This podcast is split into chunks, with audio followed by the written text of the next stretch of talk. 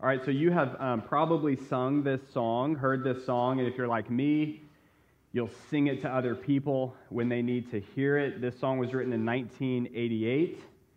Don't worry, be happy. Written and sung by Bobby McFerrin. Okay. All of you who just said Bobby McFerrin ruined my introduction, okay? Because I thought you were going to say Bob Marley. And then I was going to have the opportunity to publicly tell you you're wrong. All right? So, no, for those of you who said Bob Marley, it wasn't Bob Marley. Bobby McFerrin wrote that song, Don't Worry, Be Happy. That's kind of worked itself into our common vernacular, you know, like like I said, if you're like me, you'll sing it to someone if they need to hear it. I don't know if you've ever listened to that whole song or read the lyrics. Kind of an odd song. Uh, one of the lyrics goes like this Ain't got no place to lay your head. Somebody came and took your bed. Don't worry, be happy. The landlord say your rent is late. He may have to litigate. Don't worry, be happy.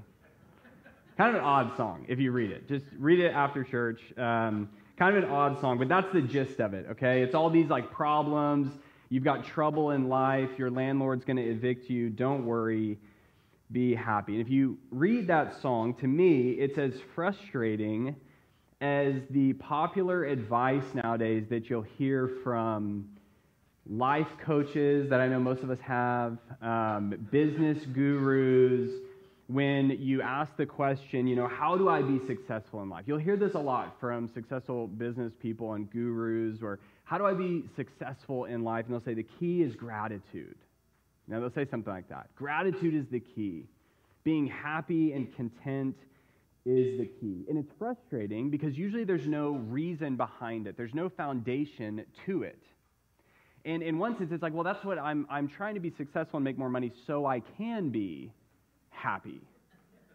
You know, so I can be grateful. Like if I was already there, I wouldn't be asking you how to get there, you know? How do I be uh, uh, successful so that I can be happy? Here's the answer they'll give you just be happy. It's like, okay, that doesn't really help. And it's kind of like that song. You're going to have problems in life. Uh, your landlord might steal your bed or evict you, but don't worry, be happy. But why not? Why shouldn't I worry? Because I have a lot to worry about. And often we get no response. Just don't worry. You know, why should I be happy? I have a lot to be sad about. I have a lot depressing me. Why should I be happy? And often we get no response. Psalm 33 this morning, as you will quickly see when we read it together, comes out the gate very strong, very intense, very, uh, very aggressive, telling you and I to be happy. And no, I'm not talking about as I use that word happy this morning. I'm not talking about the fleeting happiness, you know, uh, when you bite into a Snickers bar or whatever. I'm talking about this deep, unshakable happiness. The psalm comes out strong and aggressive, saying, Be deeply happy, have joy and gladness. But it tells us why. It comes out the gate strong, saying, Be happy, have joy, be glad. But then it tells us why we should be happy, why we should be glad. It gives us a pathway to it. It says, here's the pathway to your joy and your gladness. And it makes sense of joy in this world, as we will see. It makes sense of why in this world and in your life today, you can have justifiable joy, gladness, and happiness. So let's read the psalm together. If you would stand with me and let's read Psalm 33 together. Psalm 33, verse 1 Shout for joy in the Lord, O you righteous. Praise befits the upright. Give thanks to the Lord with the lyre. Make melody to him with the harp of ten strings. Sing to him a new song. Play skillfully on the strings with loud shouts. For the, for the word of the Lord is upright, and all his work is done in faithfulness. He loves righteousness and justice. The earth is full of the steadfast love of the Lord. By the word of the Lord, the heavens were made, and by the breath of his mouth, all their host. He gathers the waters of the sea as a heap, he puts the deeps in storehouses. Let all the earth fear the Lord. Let all the inhabitants of the world stand in awe of him. For he spoke, and it came to be. He commanded, and it stood firm. The Lord brings the counsel of the nations to nothing. He frustrates the plans of the peoples. The counsel of, the counsel of the Lord stands forever, the plans of his heart to all generations.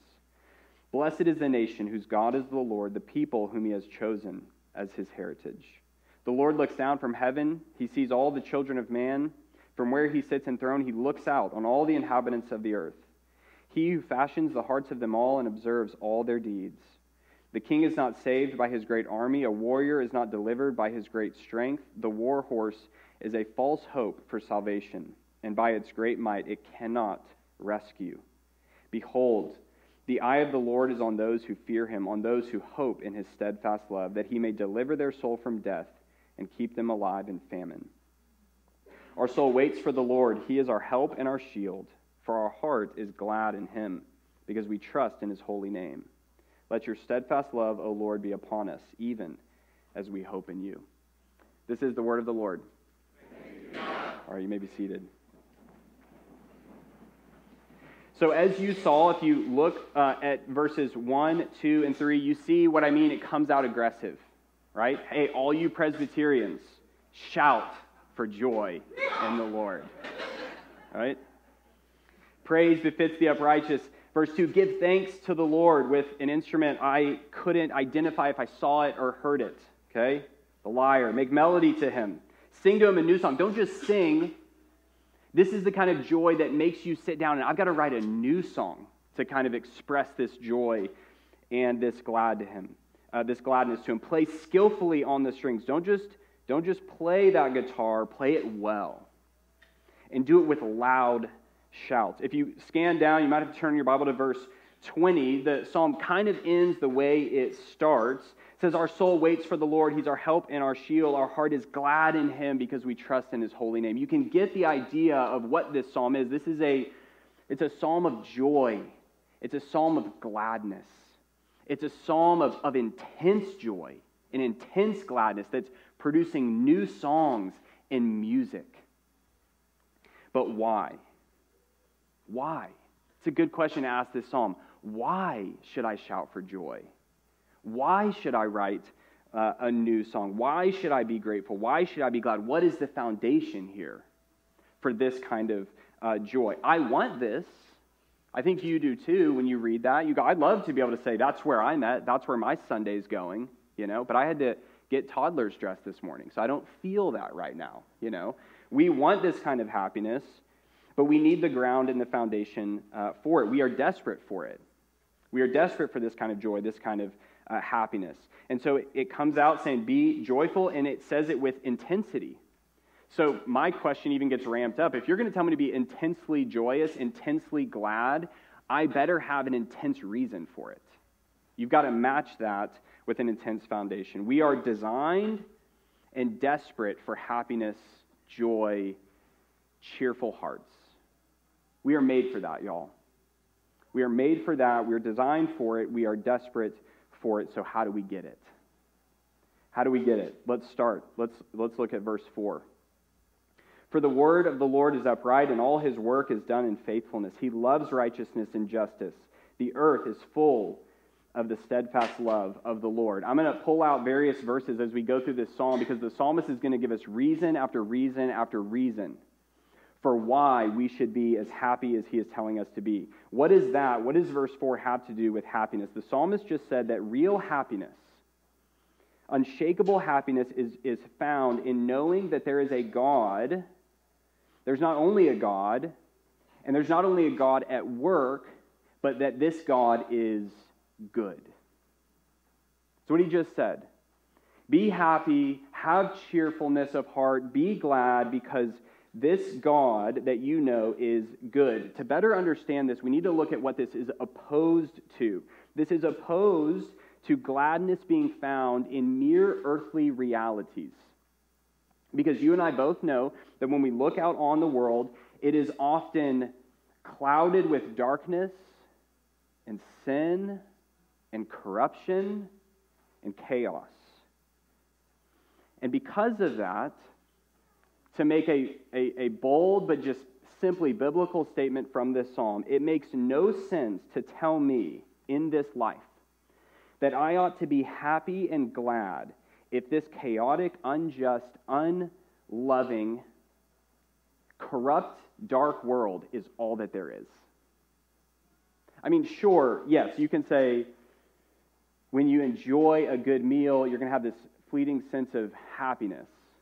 Sure. But it makes no sense to tell me, be unshakably happy if this corrupt, chaotic world is all that there is.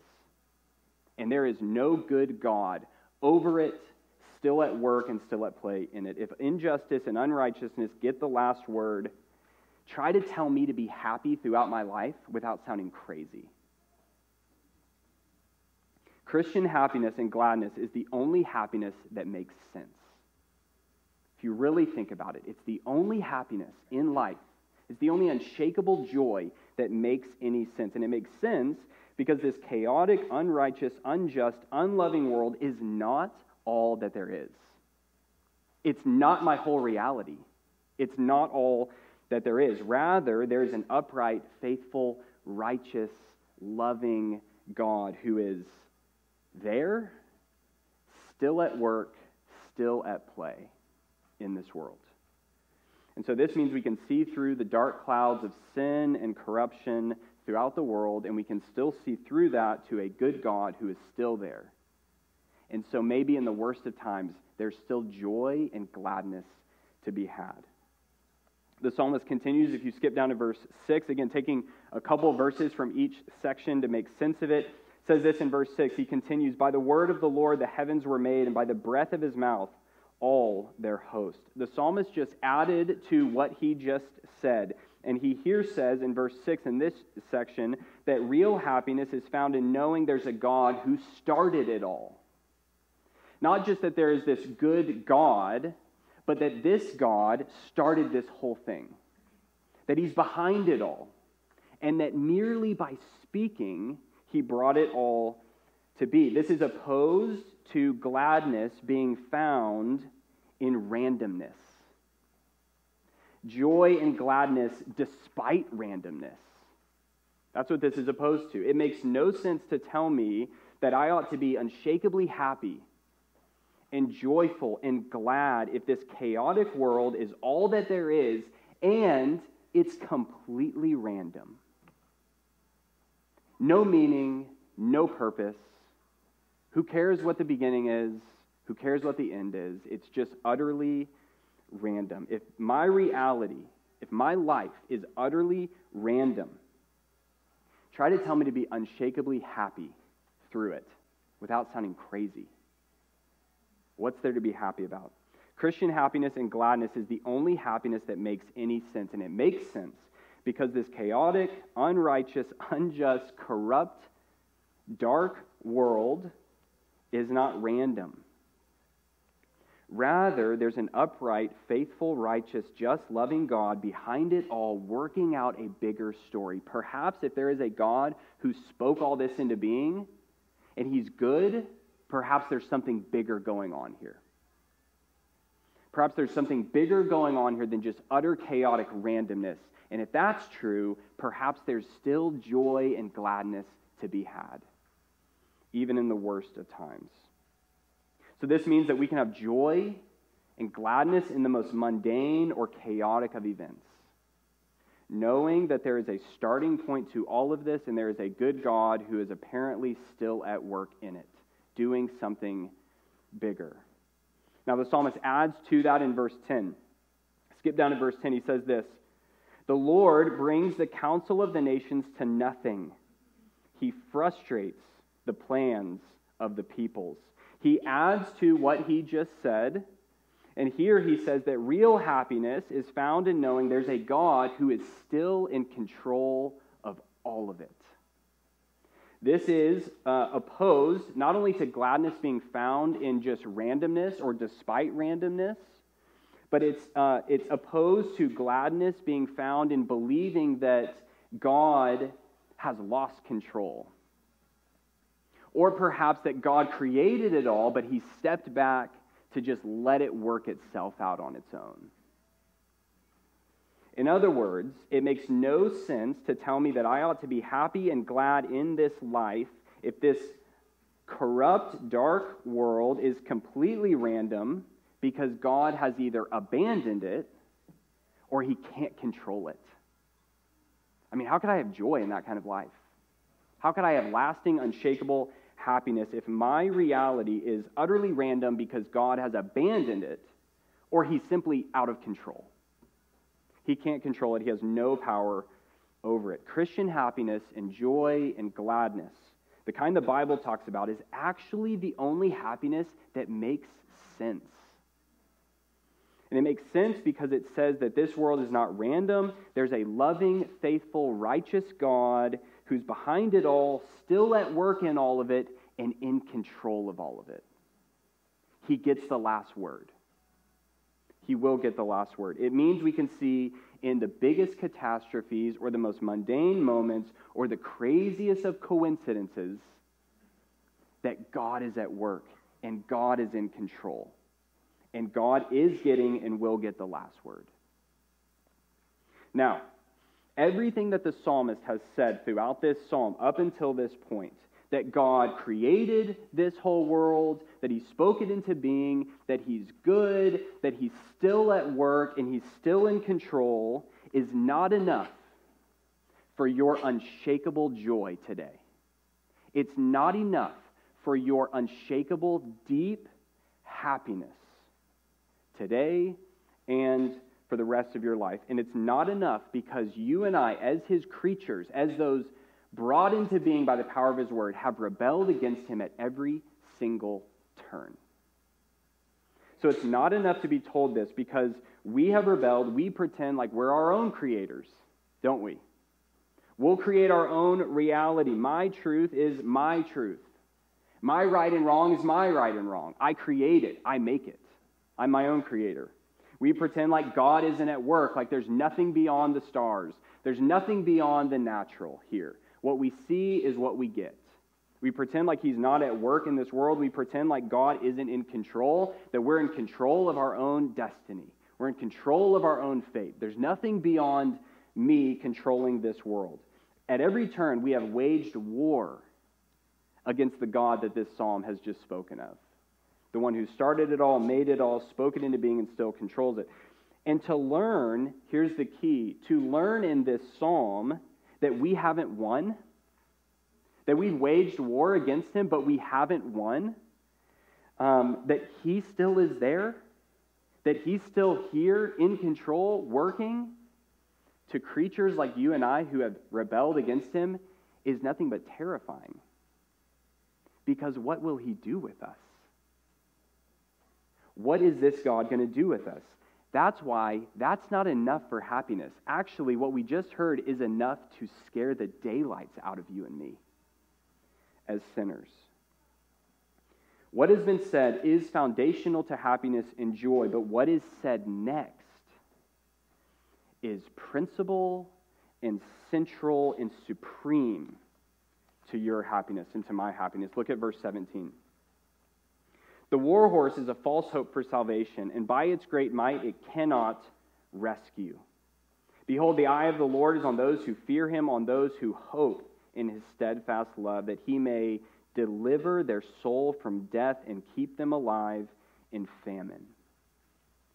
Here's the key to joy and happiness. The psalmist just said that real happiness is found in knowing that this God is a God of grace. This God is a God of mercy. This God is a God of rescue. This God is the kind of God that enjoys delivering the souls of sinners from death. He just said, that is where joy is supremely found. This is opposed to gladness being found in my own self righteousness or my own self deliverance. That this world is all that there is, and perhaps there's a God, and perhaps I've rebelled against him, and my only hope is that I can somehow get on his good side. If you tell me, Colin, you can be happy on this journey of self salvation, that's crazy. Because self salvation only brings with it utter despair. There is no joy, there is no happiness to be had, only fear. You're telling me I'm going to die after this chaotic, crazy life? And yet somehow I'm supposed to be happy? But I'm going to die? How could I possibly have joy? How could I possibly have gladness? Christian happiness and gladness is the only happiness that makes sense, and it makes sense because we have an answer for death. We have an answer for death. We've been given an answer for death. This God loves sinners and he delivers their souls from death. We cannot miss the weight of verses 16 to 19 that we just read for this psalm and for our understanding of our Christian life. John Calvin says that the principal part of right worship consists in depending on God's mercy. So that would be opposed to saying the principal part of worship is me cleaning myself up, tucking my shirt in, coming to church, and looking nice for Jesus. He would say, no, it's the utter opposite. The principal part of worship, John Calvin says, is coming dirty and depending on God's mercy. That is the centrality, that is the center of right worship. And that is what this psalm is saying. Here's the proof. Look at, look at how this psalm ends in verse 22. Look at how it ends. Verse 22. Let your steadfast love, O Lord, be upon us, even as we hope in you. I love this. This psalm is so lofty, right? This God who created it all and spoke it into being and controls it all. And then look how the psalmist ends. Look how personal. God, let me know your love for me. Let me know day to day, moment to moment, you love me. Calvin again says this in touching upon the, the psalmist here, in touching upon the fountain of divine love towards us, the psalmist comprehends in one word all that is needed to be desired to make life happy. So he says for the psalmist here to move towards God loves you, Calvin says he just gave you everything you need. No matter what's going on, he just gave you everything you need for happiness. Jesus loves me. This God has delivered my soul from death. Knowing God as gracious towards you is the foundation and focus of our happiness, of real happiness, joy, and gladness. Now, I know what you might be asking. Where is the grace of God for me? Where is the grace of God for me? I have rebelled, like you said, Colin, at every turn. How do I know there's grace for me? How do I know the steadfast love of God is for me and has been given to me. Here's how the one who made it all, who loves righteousness, who is upright, who loves justice, who's still at work, who still controls it all, that God showed up for you and me. Jesus came. The Son of God took on flesh, and nothing in his life could decimate his joy. He lived this psalm. Hebrews says this of Jesus Your throne, O God, is forever and ever. The scepter of uprightness is the scepter of your kingdom. You have loved righteousness and hated wickedness. Therefore, God, your God, has anointed you with the oil of gladness beyond your companions. You're happier than everyone. If you want to model a picture of joy and gladness and happiness, look no further than Jesus who had gladness beyond everyone around him. And what energized and motivated Jesus to endure the cross?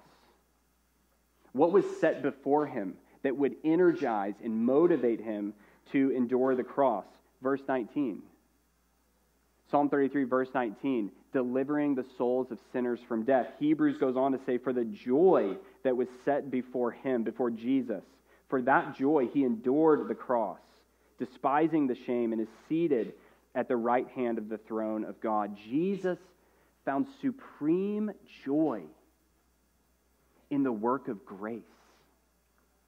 Jesus found supreme joy in the work of grace and mercy for you.